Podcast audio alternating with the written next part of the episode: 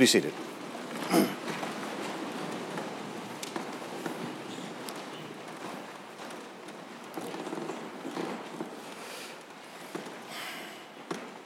I don't know what your perception is, but mine is that it's not really socially acceptable anymore to believe in the resurrection. People don't just come back from the dead. There's no reason to believe that. There's no evidence, nothing that we can show, and so it's a fairy tale. It's a myth, ancient, it's pre enlightenment, and we need to leave it behind as we move into a rational, enlightened future. But let's be precise about this claim that we have on Easter Sunday. It's not that the impossible happened, because, of course, we believe in God who created the universe, and nothing is impossible. So that's not our claim. Our claim is that what happened is merely improbable, in a nod to Douglas Adams and The Hitchhiker's Guide to the Galaxy. Highly improbable, but improbable, not impossible. God can do anything. Did God do that? Once. And remember, if we're talking science, it's based on repeatability. You have to have a controlled experiment, a controlled situation where you can get a, res- a, consistent result and repeat that result. That's the basis of scientific knowledge. And if we can get something in a consistent basis, we say, we know this. But how do you apply that logic to a once ever event? It's not repeatable by definition. It happened once. So it's improbable. There's no way to, to determine scientifically whether or not it happened. And so you just have to choose whether or not you live in a world where a resurrection might have happened or not. I'll tell you what's socially acceptable to believe in, however progress. Technological progress will redeem the human condition. Remember when automation was going to usher in an era of leisure for everyone? We were all going to loaf around while the robots did our housework and all the menial labor, and we wouldn't have any more work to do. Remember, automation was going to save us. Remember when the internet was going to save us, was going to save democracy. It was going to democratize political conversation. Everybody now can talk to everyone else. We're going to hand out megaphones for everyone, and that's going to be better. Politic- politics will be saved. It will be a new era of democratic utopia.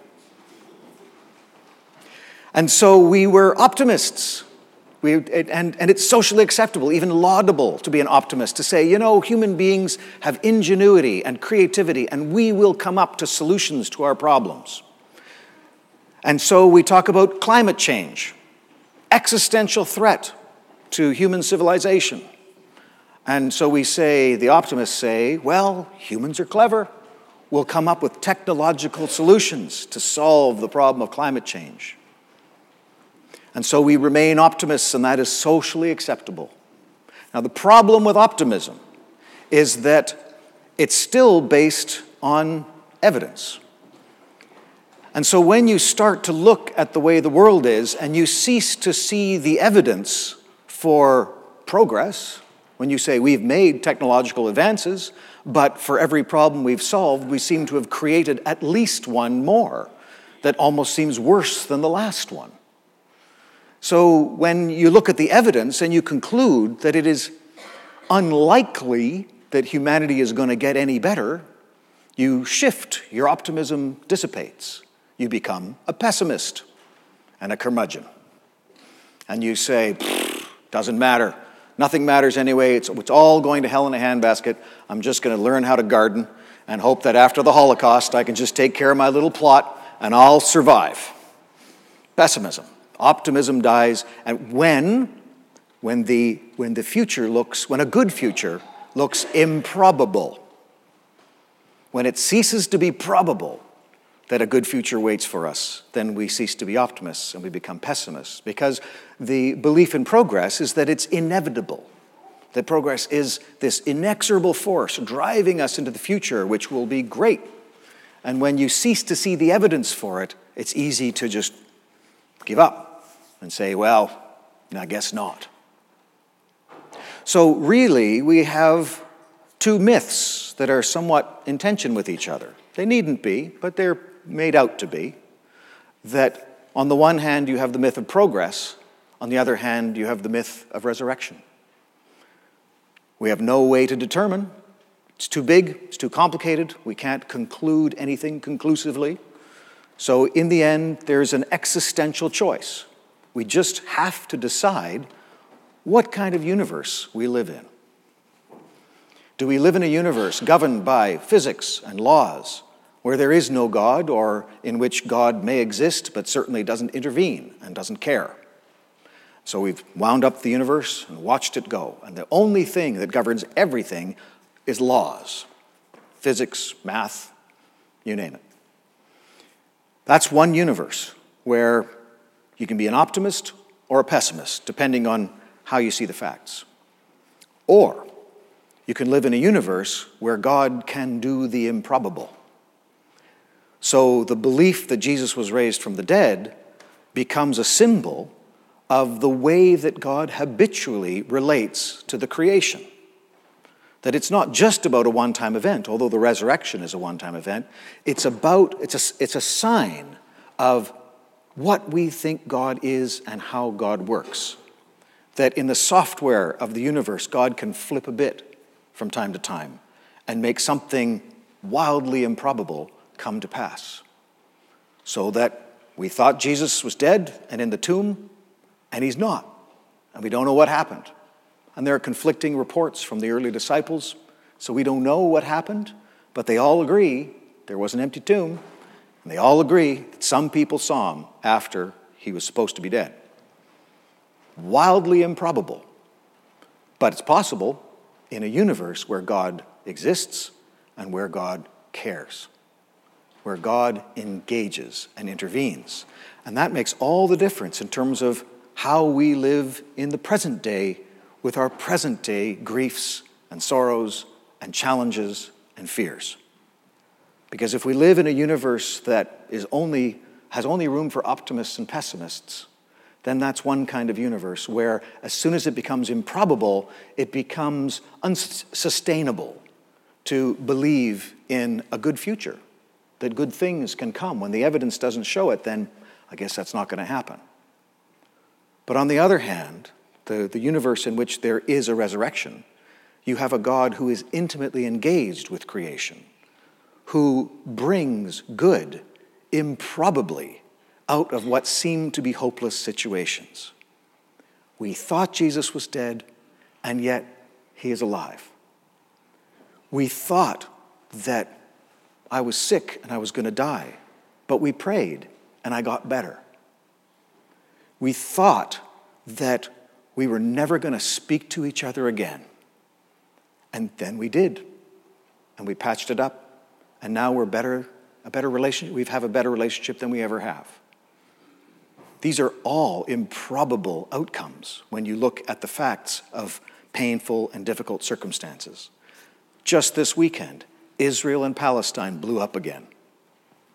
Is there any hope for peace in the Middle East.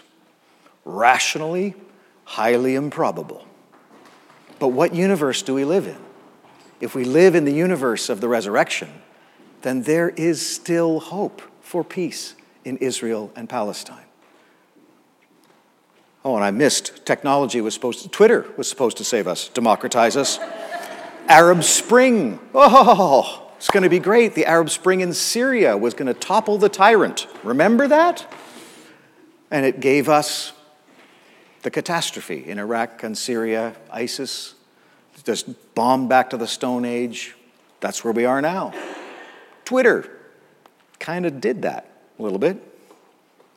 And so, is there any hope for Syria, for Iraq, the place where Omar came from, that he's fleeing right now?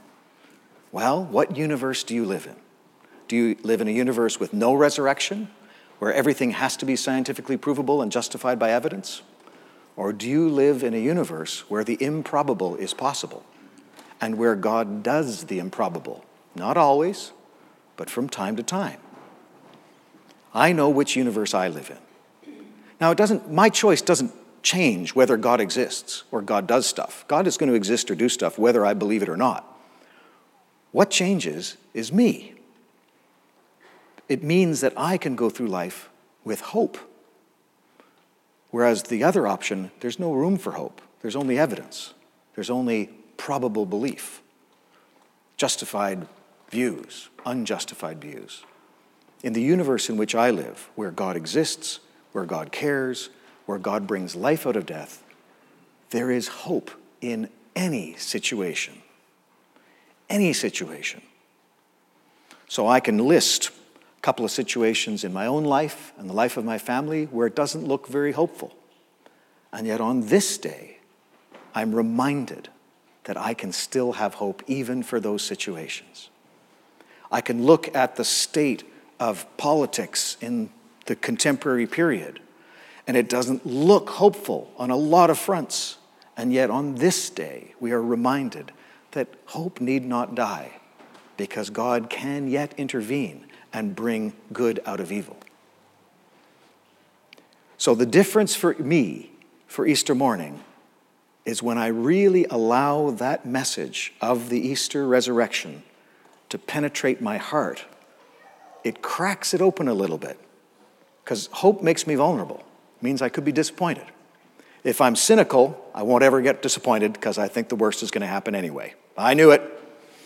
I'm not hurt. I was expecting that. but Easter cracks open the heart a little bit and says it's okay to hope.